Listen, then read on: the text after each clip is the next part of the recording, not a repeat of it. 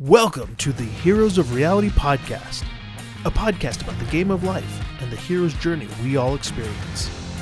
Let's jump in with our host, Dylan Watkins, as he introduces today's guest. Good morning, young adventurers. Dylan here. On today's podcast, I interview Vangelis Lympouridis. He is a whole body interaction XR designer he teaches XR, which is both AR and VR interaction design at the School of Engineering for USC.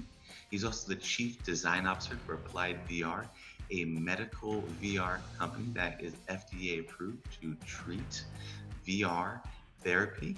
And so we have a deep, wide ranging conversation on XR, on mentorship, on critical thinking. What does it take for young designers to be able to design things, not just pass along instructions, make something red or blue, but how to critically think, to take information in, co- uh, cognitively think about it, and output something that is part them and part applied science. On top of that, we go deep into the vagus nerves, the meaning of that, the, the how we can all connect as a society and civilization. And it was a wide-ranging and wonderful talk. If you're in the areas of VR design or XR design and you want to learn how to level up your skills, I highly recommend this podcast. So without any further ado, I would like to present Vangelis. Hey, Evangelist, how you doing, buddy? All right, there we go. that worked. It worked. We're connected. Oh man.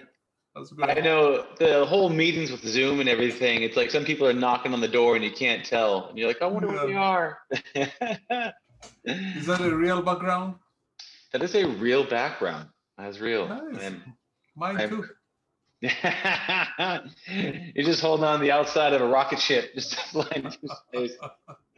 No, I'm in I'm in uh, New Orleans, so it's a lot of concrete and stuff Oh, nice. New Orleans, Yeah. huh?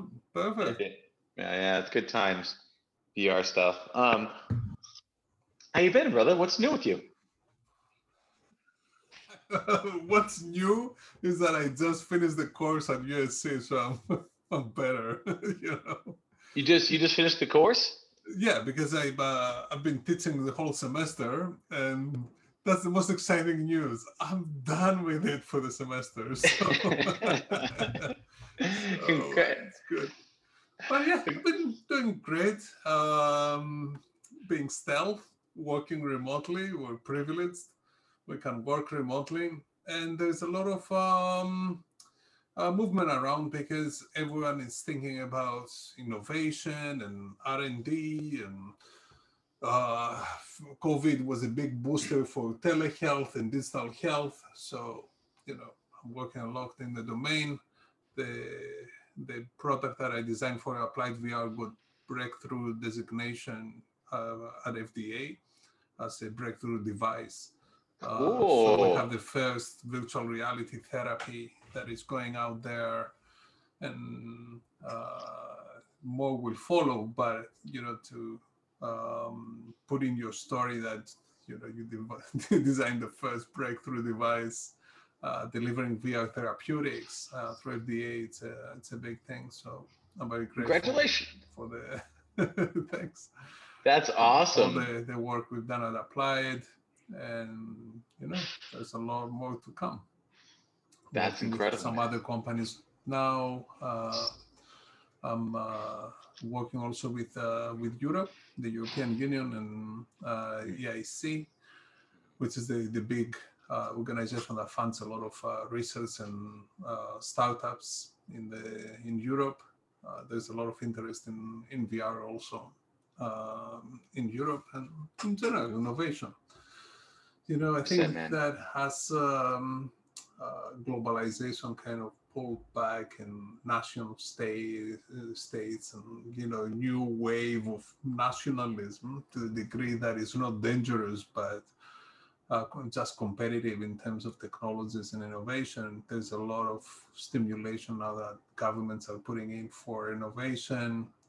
Uh, everyone is boosting funding. They give incentives for people to um, uh, move to the countries and start companies and all that. I've been working with the, the UK government as well. You know, they have a very aggressive plan for um, attracting companies from the US to uh, move into UK or start chapters in the UK. The same for Europe. The same for Switzerland. So it's a it's a new world where for a little while there will be a huge boost in innovation then mm-hmm. you know the doors will close and then we'll see will we go to globalization 2.0 well we'll roll back to the caves. We'll it, it's so funny.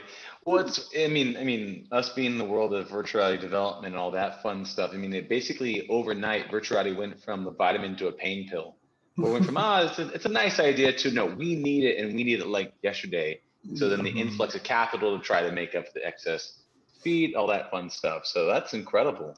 In mm-hmm. terms of like, I mean, just to kind of just kind of take a step back, could you kind of say just a little bit of kind of what you do in the world of VR and kind of your your role and all that? Mm, sure. Yeah. Uh, I like to think that I, am a, more of a native in uh, in virtual reality in the the XR because I had the the privilege to to work academically in the domain before VR became a thing for the, the masses at this at least last wave of uh, virtual reality.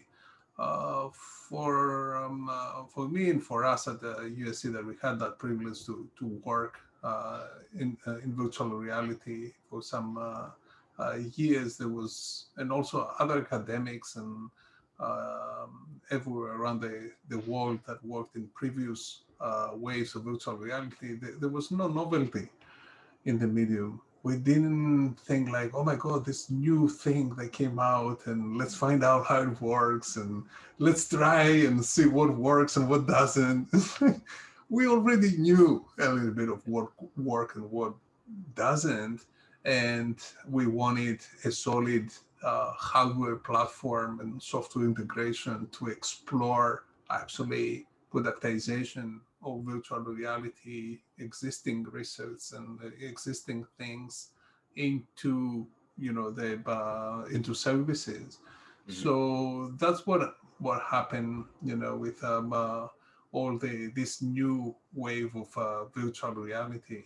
Uh, we had the the um, luxury to enjoy platforms that they they're solid uh, at this moment. They're not ideal, but at least you know they're reliable, they're scalable, uh, they're getting better uh, year by year. Um, uh, even you know thinking that this new wave is uh, six years old, and to see the progress within these six years is um, uh, very uh, assertive about the, the future and uh, what's going to come.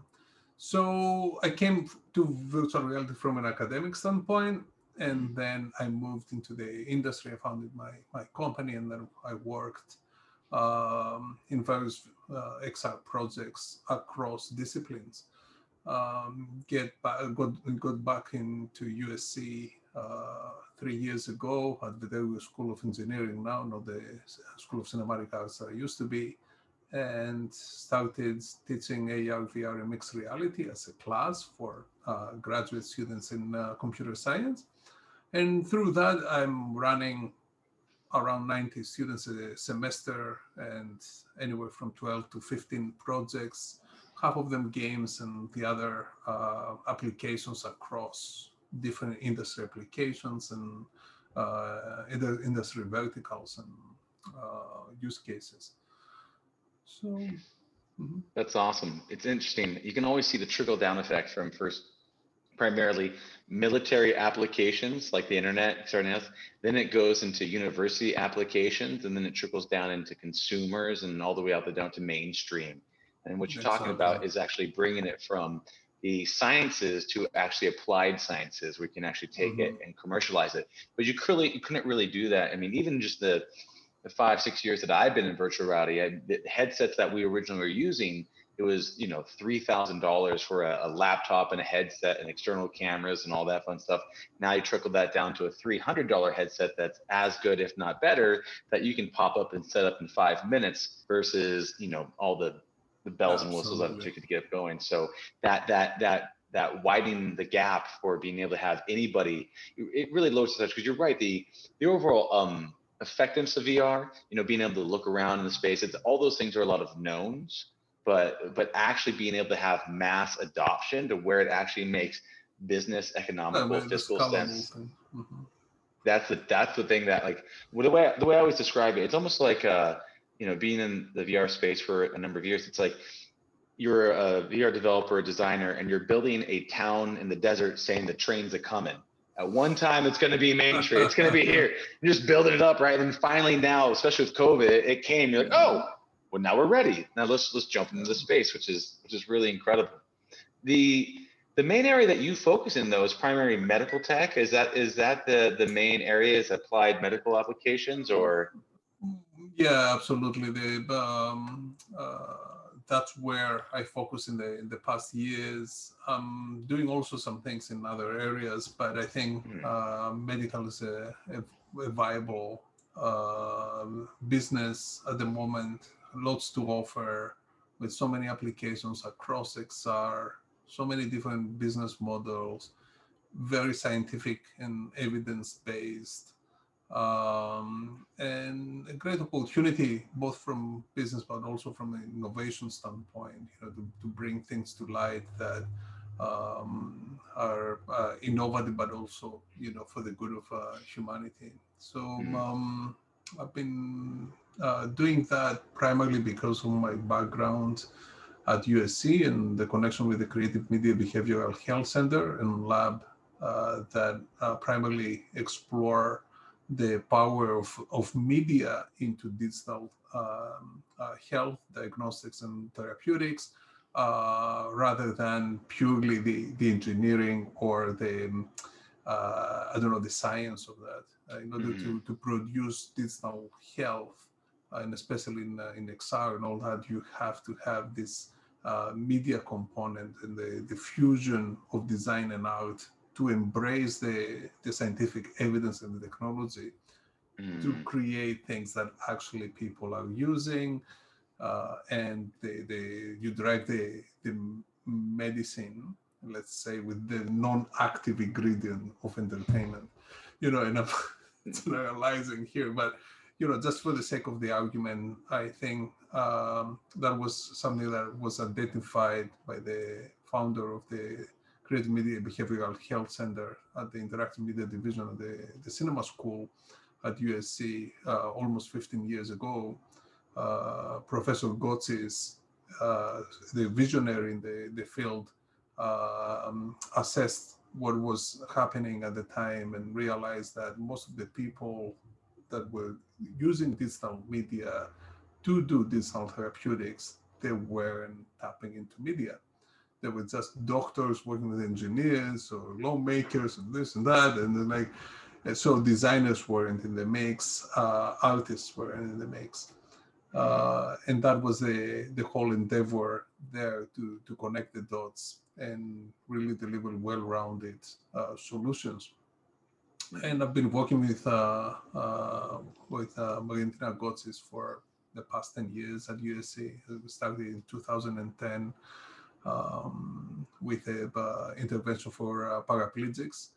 Uh, and then, you know, throughout the years, uh, she mentored me in so many other areas. So when I, I worked out, uh, being an expert in, uh, in VR and XR, I also had, you know, a lot of expertise in designing therapeutics and diagnostics and being mindful on uh, how you you're doing it and what are the, the core principles and actually practices to practice it to, to a degree that uh, bear fruits. And as I mentioned, we now have the, the first breakthrough device designation for a VR therapeutic for chronic pain management. That's awesome. Yeah, the really understanding that VR is kind of a pinnacle of interdisciplinary design, where it not just Mhm. not it's not just engineers and artists and it could be storytellers, but one of the best things about the space is that everybody can come with their tool belt, right? And they go, "Hey, I've got a hammer. What can I do? What do you do? You're an engineer that way, artist that way. Everybody, and even subject matter experts in any of the spaces. I mean, because you're really you're more or less taking your reality and you're stacking your reality on this virtual reality and going, okay, it, it- what works inside the physical space? Well, how do we make it better inside the virtual space? And so, so many people can come into the environmentals and actually stack upon it. Uh, a couple of the challenges that you touched on that I think is a really good point, and then I'll, I'll dive into the mm-hmm. what you worked on is one of the things I think is really interesting is you're talking about going into an actual space for people that actually use something. A lot of times when people put on VR, their mind gets blown. They're like, this is great. This is so fun. Oh my God, I could, and they just start building things. But people have been building VR for a number of years, designing and developing it. One of the first questions we ask is, why VR? Why do it mm-hmm. here at all? Why not do it a mobile app or why not do anything else besides this? Because sometimes you can start building because it's shiny and you realize that this may not be actually useful at all, right? And you're like, no, no, right? And so people stepping into the medical space, reason why it's so useful is because of all the reasons of why you use virtual reality, right? Because it's it, is is it rare? Is it risky? Is it expensive? Is it difficult? Right?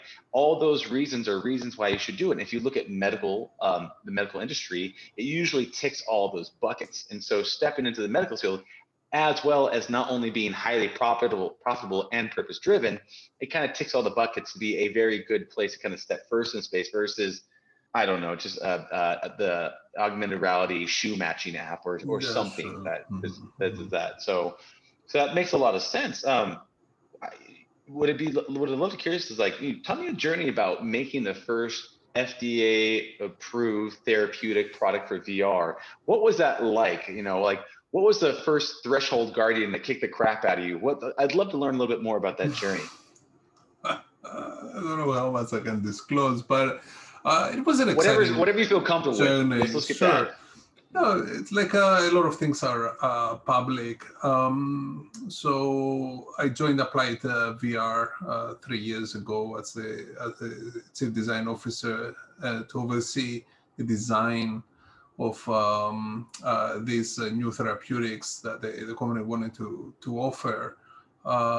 We focus on chronic pain, but we explore a wide range of applications. We've done prototypes, and I was running R&D and uh, eventually uh, product and R&D as we, we were scaling up.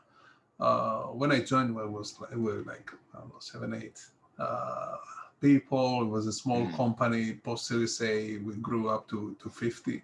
So it was mm. exciting to to see also, you know, from uh, the startup uh, standpoint, how the journey of a of a startup and the the people uh, within that that, that um, the early innovators uh, kind of grow and the power stories that um, are there within the company within the, the product when it comes to the, the product, it's like when you are doing R&D and innovation, uh, the sky is the limit. You know, you never say no. It's like, can we do that? It's like, yeah, sure. Let me have a look.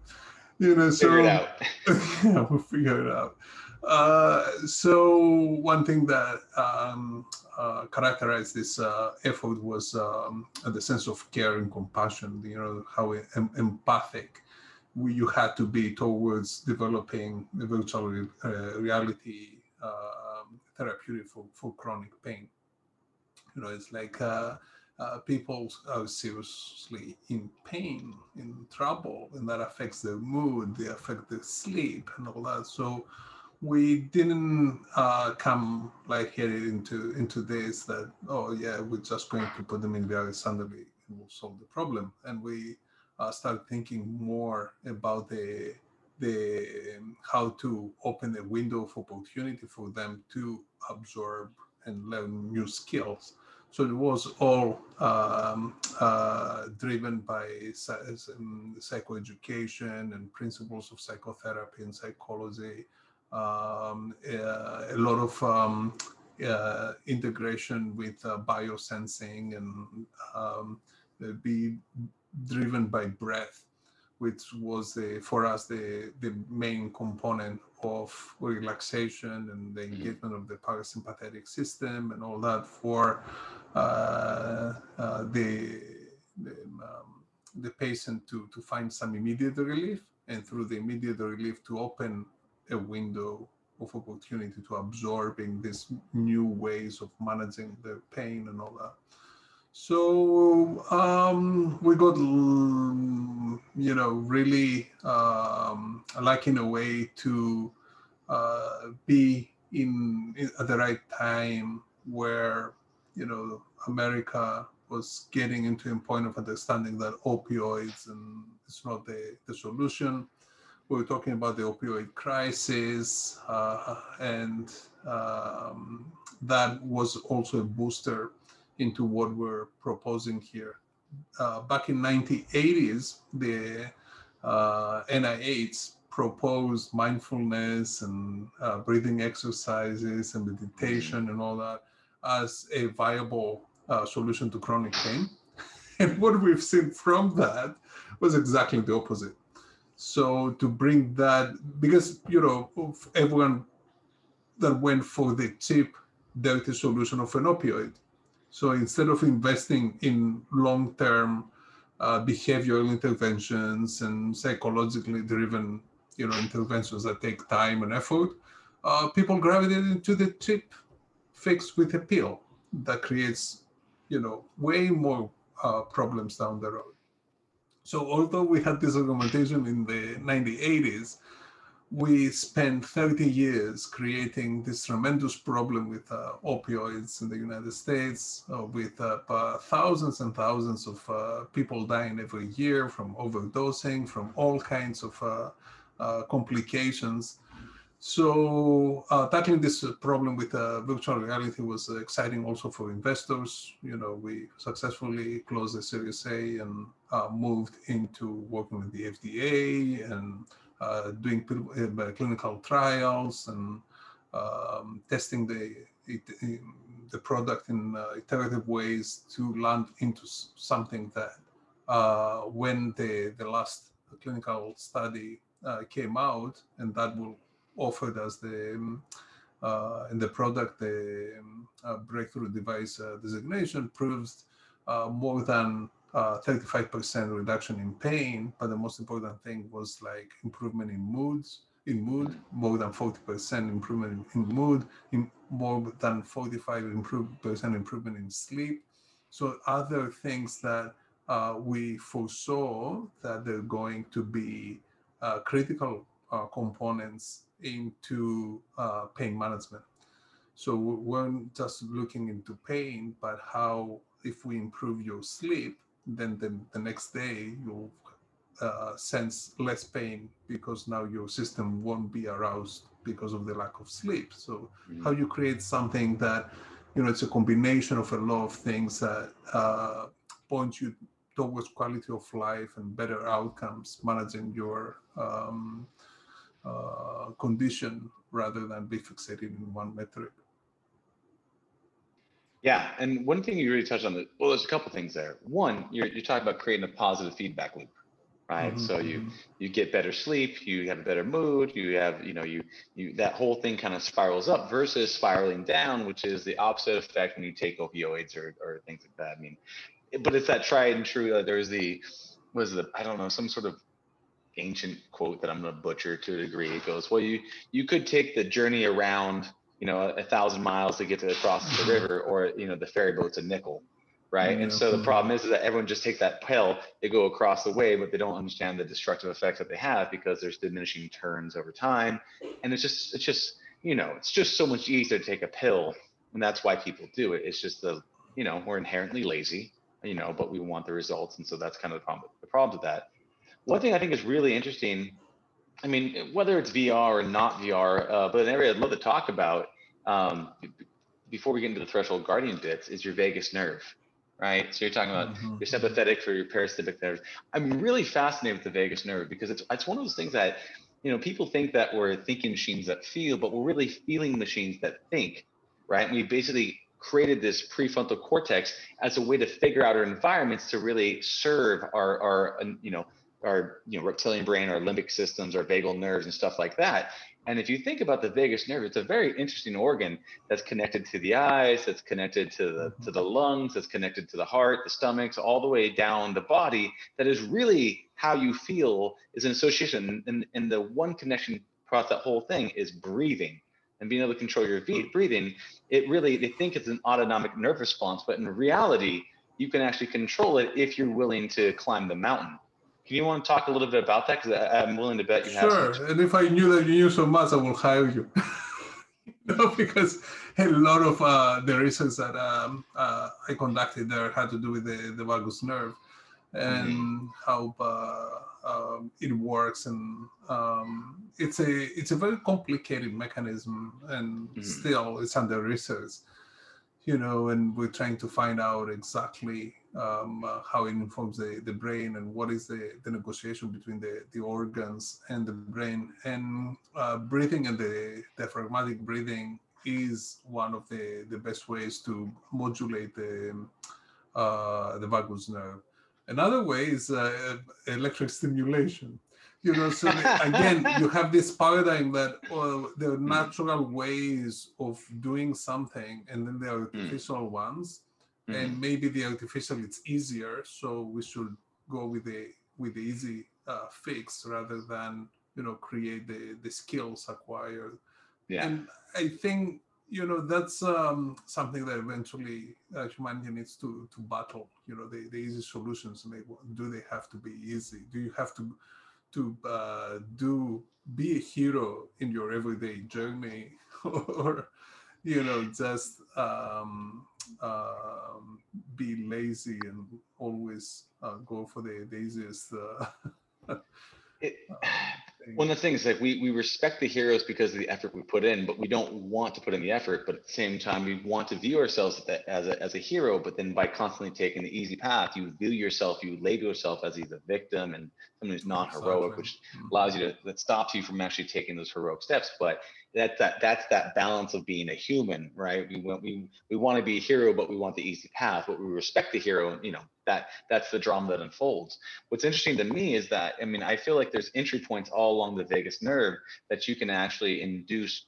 positivity or you know switch it from sympathetic to parasympathetic as they say mm-hmm. and so you're looking at that i mean whether it's at the eyes with the EMDR or the breathing and going through there or or you know mindfulness at the top there's lots of spots i think along it or you know just you know your gut you know if you really if you want to jack up your vagus nerve just eat a whole bunch of sugar right? Just start dumping it in your system mm-hmm. and watch and watch how it responds. So i think there's just different touch points throughout the system that you can kind of tap into it. Very much how you know your physiology affects your psychology and your psychology affects your physiology. So it's actually a two-way street. While most people think it's one directional it's actually it's actually both Absolutely. lanes. And i think along the big point go and, it. So and also it's like the the false paradigm that the the brain's a computer. You know it's like well you know it's a living organism uh, and uh, memories are not stored in zero and one. You know there's emotional memory with the event memory you know everything in that for example uh, lead us in new therapeutics for uh, ptsd and mm-hmm. having uh, doing exposure therapy for phobias and all that uh, so virtual reality can can play this role and through the uh, occupying your your senses whether it's the, the mm-hmm. visual and auditory senses olfactory or other um, gets you in a control environment where now the neuroplasticity, the different modalities, inclu- including the, the cognitive, um, as well as the, the sensorial, can be in a way manipulated, but for the good. Now, of course, you can manipulate for bad, and it's yet to be proven, you know, how we can eventually leverage virtual reality to do more good than bad. Uh, Technology is a race between utopia and disaster with all technologies. Uh, a knife, bread, typical. You know, as it as it goes, battle. right?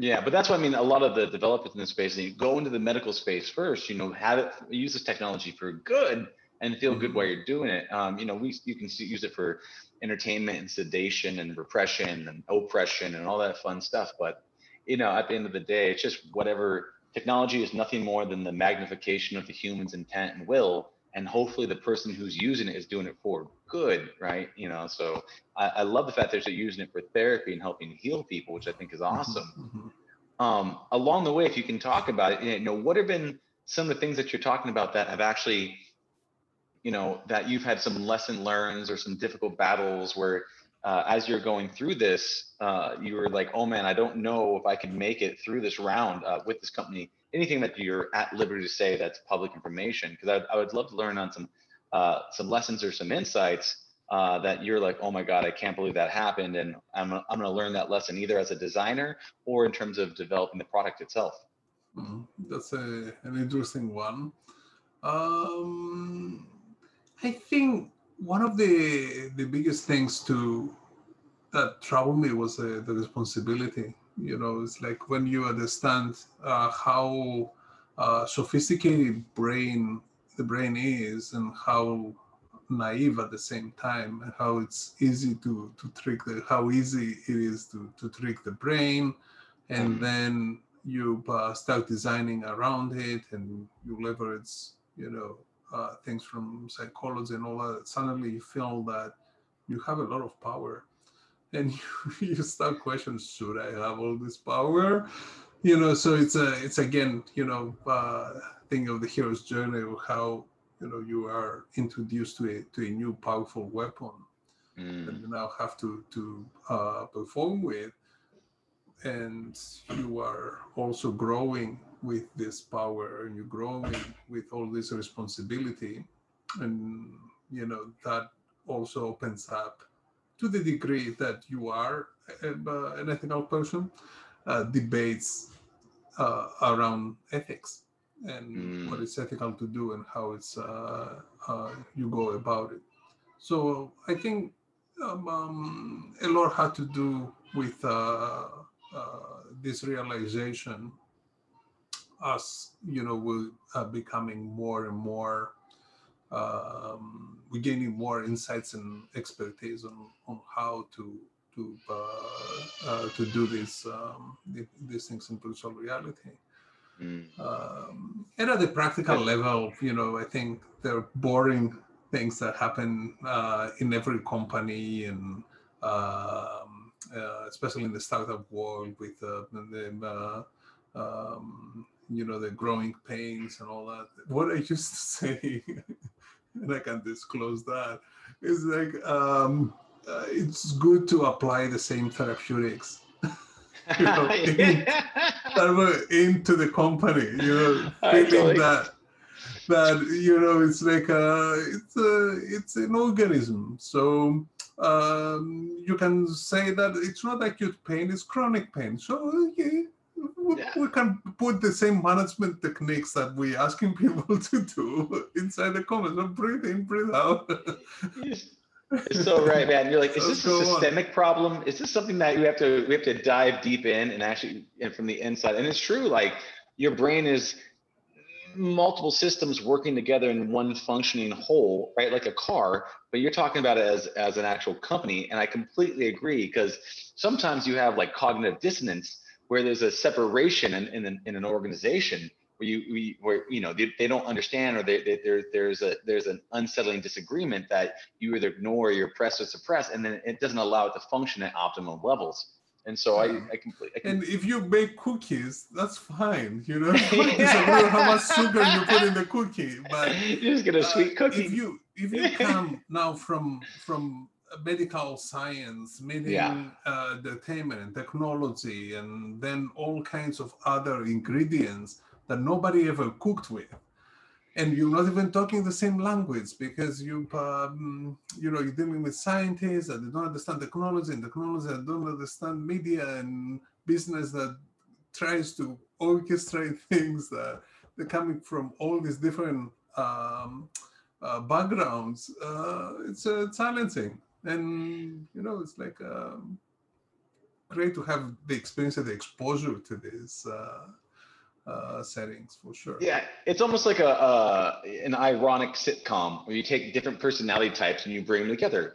What happens when I take an artist and an engineer and I put them in the silent room and I, and, I, and I apply pressure on the outside forces, right? Like financial pressures and performance pressures and those other situations. You're like, let's see what happens when they crack. And then so it's it's, uh, but that's just I mean with any what's so funny is though like I mean much like um much like people, and you know, we're talking about the hero's journey, and the hero's journey is, is nothing more than the the evolution of one's potential, right? So you have an ordinary person, you put them in extraordinary situations, you give them ideally magical weapons, could be virtual reality or whatnot. They go through and they do battle against themselves. They have an ego death, and then they're reborn into a new character, right? Your company has the same thing as you go through it. What worked at level one to level 20 employees does not work at level 20 to level 200 employees. And so you've got to mm-hmm. find out how do you how do you keep dying and re- getting reborn over and over again? Because sometimes that ego death doesn't want to happen. And so someone's holding on to you know the ordinary person when they need to go be extraordinary. And that just doesn't that doesn't work unless they're they're they're doing it for absolutely uh, right. a, a deeper reason which is so difficult so difficult brother. So what what do you think is the like for you i mean for you as a as either as a designer in this space or as as for the company itself like what's the you know what's the the the cave that you fear to enter? Is there a place that is you know that like you're like oh that that that looks interesting but i don't know if i'm willing to go into that space. Yeah wow i felt i felt that like oh don't don't don't bring me in there i don't want to go uh, um I'm afraid of boredom.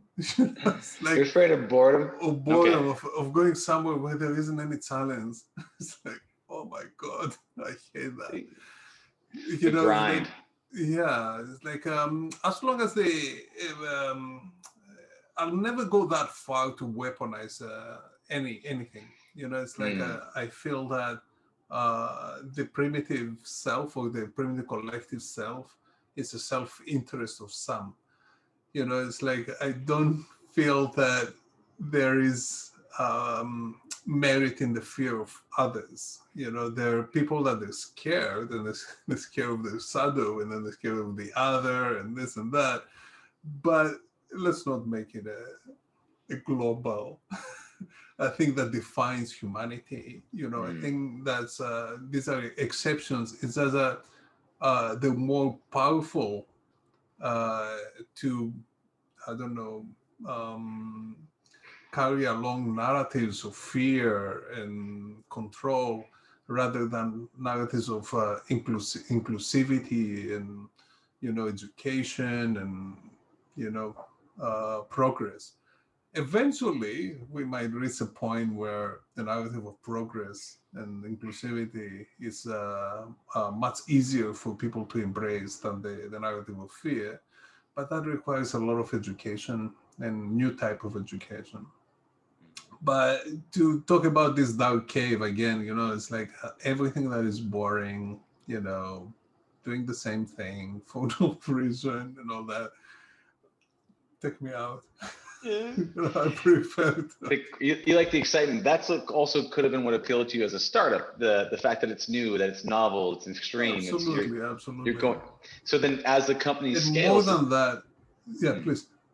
No, I was just say, as so as the company scales and things start to level off, and then more becomes boardroom meetings and that type of stuff, does that make you lose interest? Are you a perpetual startup person who wants to go and find the next exciting thing that pushes yeah, the boundaries? That's why I, I landed again into uh, innovation, structural innovation, innovation by design, um, transdisciplinary, uh, looking in, in other areas to transfer my knowledge from medical, continue at the medical while, mm-hmm. you know what I mean? It's like uh, after a point, I found myself, I'm like, uh, I could start a, um, uh, something, like I have my own startup and this and that, but it's like, yeah, but after a point, everything becomes like, oh, how I'm going to sell, how I'm going to uh, scale, how I'm going to this, which is more like, um, uh, boring to me, exciting for others. And I found myself more like, oh no, no, no, you're an inventor or an innovator.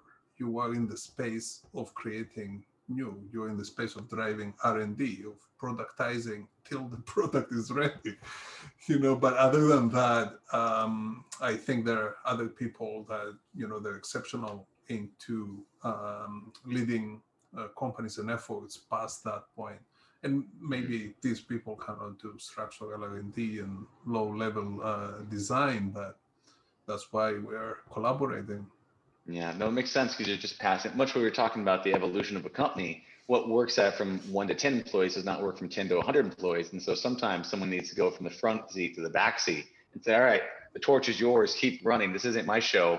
You know, because there's the starters and there's the growers and the scalers, and that just oh, that makes that makes a lot of sense one thing you touched on I thought was great, and it's one of those things that I wasn't expecting. This you're talking about more so uh, around the areas of going for things out of things you hope to be true versus the things you fear to be true and how you want to have more of teaching things around like inclusivities versus exclusivities uh, abundance versus scarcity and then how that that will take a lot of education because you if you think about that that doesn't happen to kind of get up like you know maslow hierarchy, of needs with like enlightenment and all that stuff because everyone starts in scarcity in terms of food water, mm-hmm. shelter, if you don't have those things, the only reason you're not going to be in there is because your parents paid the road or some other way, a system created a, a, benefit to where you don't need to worry about those things. But as soon as you, if you, if you want to, if you want to see scarcity, go and take all the toilet paper from the local grocery store and watch everybody freak out because they can't wipe their butts. You know what I'm saying? Like, It's like, it's a very low level issue that's like, really, it's not that big of a problem, but that, that, that. And we've been there, all of us. We've all been there. We, we know that we're like everyone's like, no, I don't. I don't think I need to go to the store. But then you see everyone else do it, and that that wave of energy takes you, and then you get that that like, oh no, it goes it goes from we're all in this together, then it's all for myself. And how I mean, how do you really teach that kind of um because you said it takes education but how do you actually teach something like that how do you how do you educate people to to to create that abundant mindset like i mean it, would you would you do that in the world of vr or what, what are your thoughts around that uh, excellent points. I think uh, that's part of my, my mission and why I'm interested in putting my time into uh, teaching this uh, class at uh, at USC. Mm. Um, because it's it's challenging. I it challenged myself on how to bring students that have no idea about uh, VR spatial computing and uh, mm. mixed reality and all that, the, the general CS science, uh, science uh, um, graduate students that they only write code in 2D and suddenly you open the window and like, no, you actually can be there.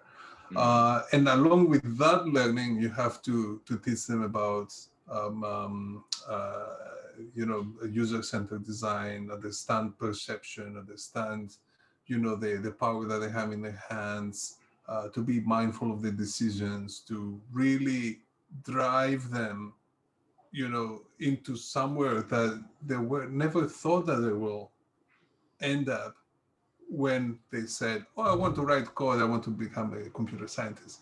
You know, so it's it's exciting for me to see how uh, along with the, the course, I'm teaching so many other things about collaboration, about uh, ethics, about, you know, um, things that these uh, kids will never uh, be exposed to. Hmm. Um, mm. Human physiology, psychology, name it. Uh, and a big chunk of the of that work happens through mentorship. So um, the the way I structure the the class uh, has a, a, lot to do with mentorship, but also you know the lectures that we we give and all that. But when uh, I compare the two, I think that students get more from the mentorship rather than the lectures. You go mm-hmm. there, you preach, and you say, oh, this and that, and in VR, and place illusion, and plausibility illusion, la la la la la la. It's like, uh huh, uh huh, okay. They, they, but they don't mean anything unless you put them in the context of their own work when they point out what is going on in the uh, environment or in the application when they get into breakthrough uh, innovations for, for, themselves when they take an idea and they're making uh, it uh, theirs. And of course all the complications of running running i don't know 10 teams. If you like uh, a bit, some uh, some recruiter reads at, at some point is like um, so what are the is the biggest team that you you run? You know, and at the time I was running, I don't know, um, uh, um, and applied a team of, I would say 25, 30, something like that. Mm-hmm. Like, oh, this and. And then I thought of like, wait a minute, I ran 90 students at USC, you know? because it's like from the the pro- project management perspective, or from yeah. the management perspective, to run with professionals, it's easier than oh, running yeah. students. And then you scale that to 90. I'm like, I run 15 projects and, in 90 students. I, I can I can run a, a, a, company twice as big as that just because I'm dealing with professionals, just because the processes there that they're expected. And uh, so as part of the of the mission for me mm-hmm. teaching, is to create new ethos for these uh, students and a new understanding of the of the world through the technology, through the collaboration, through um, um, for those that they they know me, I'm very critical also of, of mainstream uh, narratives. You know, so I've been teaching the uh, students how I had a, very specific slide about um, Magic Leap, for example, mm-hmm. and saying how this is not sustainable, how this yeah. is magical thinking. Uh, a lot of peers, you know, over the years, because I was, you know, critical of the, the amount of capital and how they are going to fail to deliver on specs because of the this magical thinking and not taking uh, a, a, holistic approach in design and innovation and understanding that what are the limitations around the product uh, they thought that I was, I don't know, biased or this or that. I didn't, for some reason, like the, the company. It wasn't about that. You know, it's about being pragmatic and being a, a scientist and, you know, looking at the evidence and say, the evidence tell us this. And look at this and look at that. So um, uh, I I like to be provocative with my, my students, you know, because it gets them outside the, the norm even if you know I wasn't hundred percent about true about everything I said about basically about the, the vision of Facebook to mm. uh, have everyone working in VR for what eight hours. I don't know what they're thinking, but I make this this um, uh, cases, and I go to my student and I go, "So what do you think about that? Will you work for six hours in VR and then meet your friends in VR? You know it's like and suddenly they, they feel like from uh, that the narrative doesn't make much sense uh, and for me it's not about um, changing the narrative as well mm. as challenging the narrative you challenge yeah. it and then it makes sense because the, the outcome will be like oh yeah it's a hybrid model where you you uh, have an easy in easy out as i call it from uh, virtual reality or other immersive technologies and you use them in your real reality workflow rather than create this imaginary uh, world where everything happens in VR. Well, you I mean you touched on a couple of points, and so I mean one of them is really cool. What it sounds like to me is you're, you're a mentor. I mean, obviously you, you mentor about 90 kids through the whole process. But if you look at the hero's journey, you've gone through the loop and had a holy grail, and you've returned back to a local community mm-hmm. to inspire other heroes along that journey, which is super cool. Because I mean, especially like trying to level up and be a designer where you're like, I'm just going to figure out how to be a VR designer. And they just like turn on the laptop and start Googling things. You can get so far, but really a, a real mentor not only teaches you the, the critical, I would say the technical skills, but also the life skills along the path, which is more than anything, how to think and then how to challenge thought process and how to challenge you know, the, the mainstream Absolutely. norm concepts because going through, and I agree with the whole Magic Leap, they sold a vision, a wonderful fantasy vision. And it was like, oh my God, you can do that? Like with CGI, we can do anything, right? And that's the and that's how they did it, right? And they said, oh, we'll figure it out along the way. But you even you even touched on it earlier. You're like, well, you know, we said we'd figure it out. And so, but there's there's a difference between stretching the boundaries of reality and snapping it entirely. Exactly. And because it's it's not it's not true.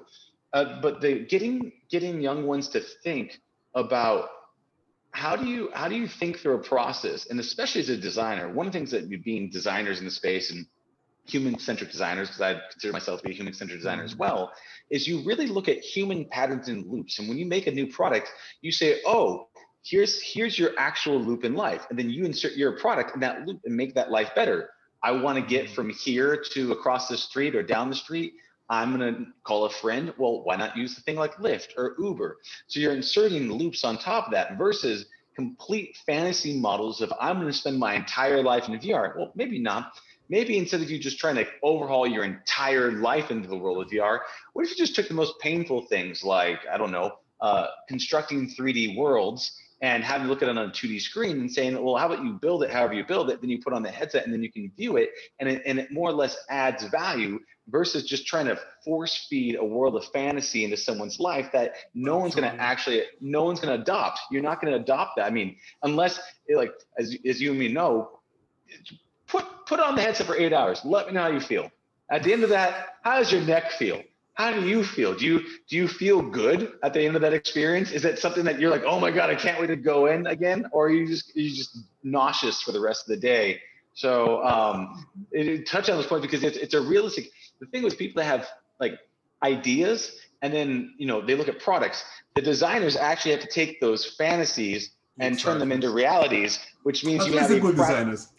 well, yeah, yeah, you're right. There's there's people have made I don't know the pet rock or other things that are just a great marketing thing, but but you're talking from a design human centric standpoint, which is like, do you like looking at the human centric design standpoint? I mean, do you have philosophies? Like, if you were to, there's a, a, a, a young adventurer starting out to become a heroic designer on these paths, what what messages would you give young designers starting out in this world in this space that that maybe is either uncommon or something that you feel is you know ethos that you live by and principles of design? Yeah sure. Uh i don't know. Many many. Um but you know I, I think that challenging assumptions is uh, it's a it's a good one to always mm. uh, have a critical thinking over uh, uh things and, and be vocal you know mm-hmm. it's like don't um, be afraid to, to have a voice uh, that's what i say to my students as well that when you you join these companies you still have a voice you know because that's also what will make you different uh, than just be compliant. It's like, oh yeah, just give me the, the brief and I'll code it. It's like, but ask the question: Is that the right thing to to code here? Yeah. Um, and you know, I think to to be always curious means that you should always be studious. So always to to learn new things, and the more diverse the learning is, and connect the dots, the the better is for the the learner. Otherwise, you're just storing information the same way that I don't know, a computer has a hard drive. But the real the real deal on a computer is not this hard drive; it's uh, the, the processor. Mm-hmm. You know, it's the it's the ability to you know do things with information not store the information. So that's how i i became what i became you know? It's like uh, it wasn't that i i constantly had a, a, a vision of learning more and more and more but understand what I, am I'm, I'm learning and how it mm. fits a narrative of another discipline you know this whole thing of uh, polymathy and for me, it was an easier entry into that because with the, the cultural background of being Greek and all that, uh, we were taught that uh, uh, philosophers were, you know, polymaths. They knew physics and they knew uh, uh, mathematics and they were studying this and they were studying that and everything. The, the glue of it all was philosophy. Mm-hmm. You know, mm. so eventually this separation into disciplines didn't make any any sense. It came with the Renaissance, or it came with some other constructs like the Industrial Revolution or whatever. Now, even you know, in academia, we're thinking how to glue disciplines together again. You know, create these layers of polymathy and ask students to take other classes. There's the Bridge Institute at USC that is talking about the end of disciplines and all that. It took a, quite a while, Mm-hmm. But I think we're getting at a at a pivotal point where more and more we'll see this transdisciplinary kind of approach where um, you know the, the breadth of knowledge is better than the, the surgical deep knowledge of a domain. That it's not gonna go away. It's just that we need to find a balance between the, the two. 100%. That makes a lot of sense. Just like a hub and spoke you all hub together, go off and spoke in your own disciplines, come back together. But you need that, yeah. you know, it's like, are you an individual or are you part of the community? Well, you're both, and you need exactly. both, right? And so it's, it's.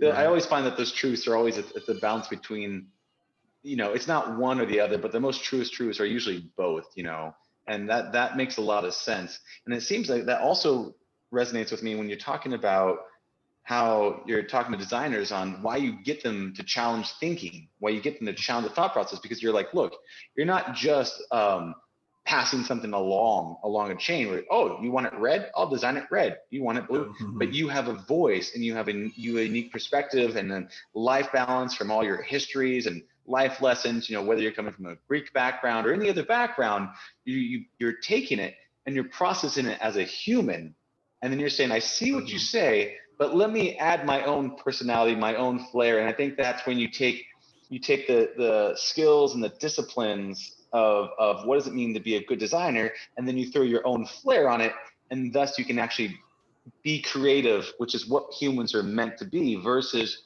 just you know automatons processing bits, you know, from A exactly. to B. Exactly. That's that's so beautiful. Since you mentioned being Greek is not a nationality; it's a state of mind. You know? so, so there wasn't anything back there, back then, that constituted a Greek nationality. Nationality came far later. Yeah, nothing. Absolutely nothing. It was all about the language and the uh, the uh, the philosophy. So. Mm you know, it's like uh, now we we have the the states and we understand cultures and we understand this and that. Before it wasn't like that, you know. Not and you know the idea of the of the nation. It's something that is contained, is enclosed. Uh, but the idea uh, of cosmos is something that's integrated, is inclusive. You know, so I have a, a, a dear friend that uh, he's talking about uh, cosmolocalism. You know, that the, the, yeah, that the most important thing in the new century wow. is to understand that the, the locality is what gives universality. But if you're talking about you um, uh, international, you're the talking time. about you're talking about the nations being interconnected, but they're enclosed. But the mm. locality is, you know, where people see themselves and their roles within the the whole uh, structure of the of the um, cosmos. So. Got it. So I, I lost a beat for a second, but uh, it just it cut out for a half a second. But what it sounded like you said was was a reflection on both. I am an individual, small little dust of sand, but I'm also connected to the cosmos at the same time. So recognizing both sides of those things at the same time really gives you the holistic view and the totality of who you are and how you fit in this world, which is a beautiful philosophy. Um, uh, Evangelos, uh, how can people get a hold of you, reach out to you, connect with you if, if they want to learn more about who you are, what you do, and a little bit about your world? Absolutely. The, the best thing is uh, through LinkedIn. Yeah. You know, I think emails these days, you know, pass and go. Uh, a lot of find, uh, people find me through uh, uh, LinkedIn. Uh, mm. Most of the times, I expect, I accept, uh, I accept everyone. I'm not that active seeking contacts, but people come mm. To me. I'm like, yeah, okay, cool. So I have a big community, but I never hunted for a, a big community. I'm rather say I'm not an extrovert. I'm not an evangelist to go out and preach about VR. I'm a, I'm a critical thinker. Uh, but uh, yeah, whoever wants, they can reach me at uh, LinkedIn, uh, send me a, uh, a, message, and I will definitely respond. Beautiful. Thank you, Evangelos. This has been an awesome conversation. I really Absolutely. enjoyed it. Uh, I look forward to connecting soon, and I, I, really appreciate your time. Thank you so much. All right, brother. Have a great day. I really enjoyed it too. Me Take too. Care. This was wonderful. Take care, brother. Nice Bye now. Bye. You too. Bye. Thank you for listening to the Heroes of Reality podcast. Check out heroesofreality.com for more episodes. While you're there, you can also take the Heroes quiz to find out what kind of hero you are. Or, if you have a great story and want to be on the podcast, tell us why your hero's journey will inspire others. Thank you for listening. See you on the other side.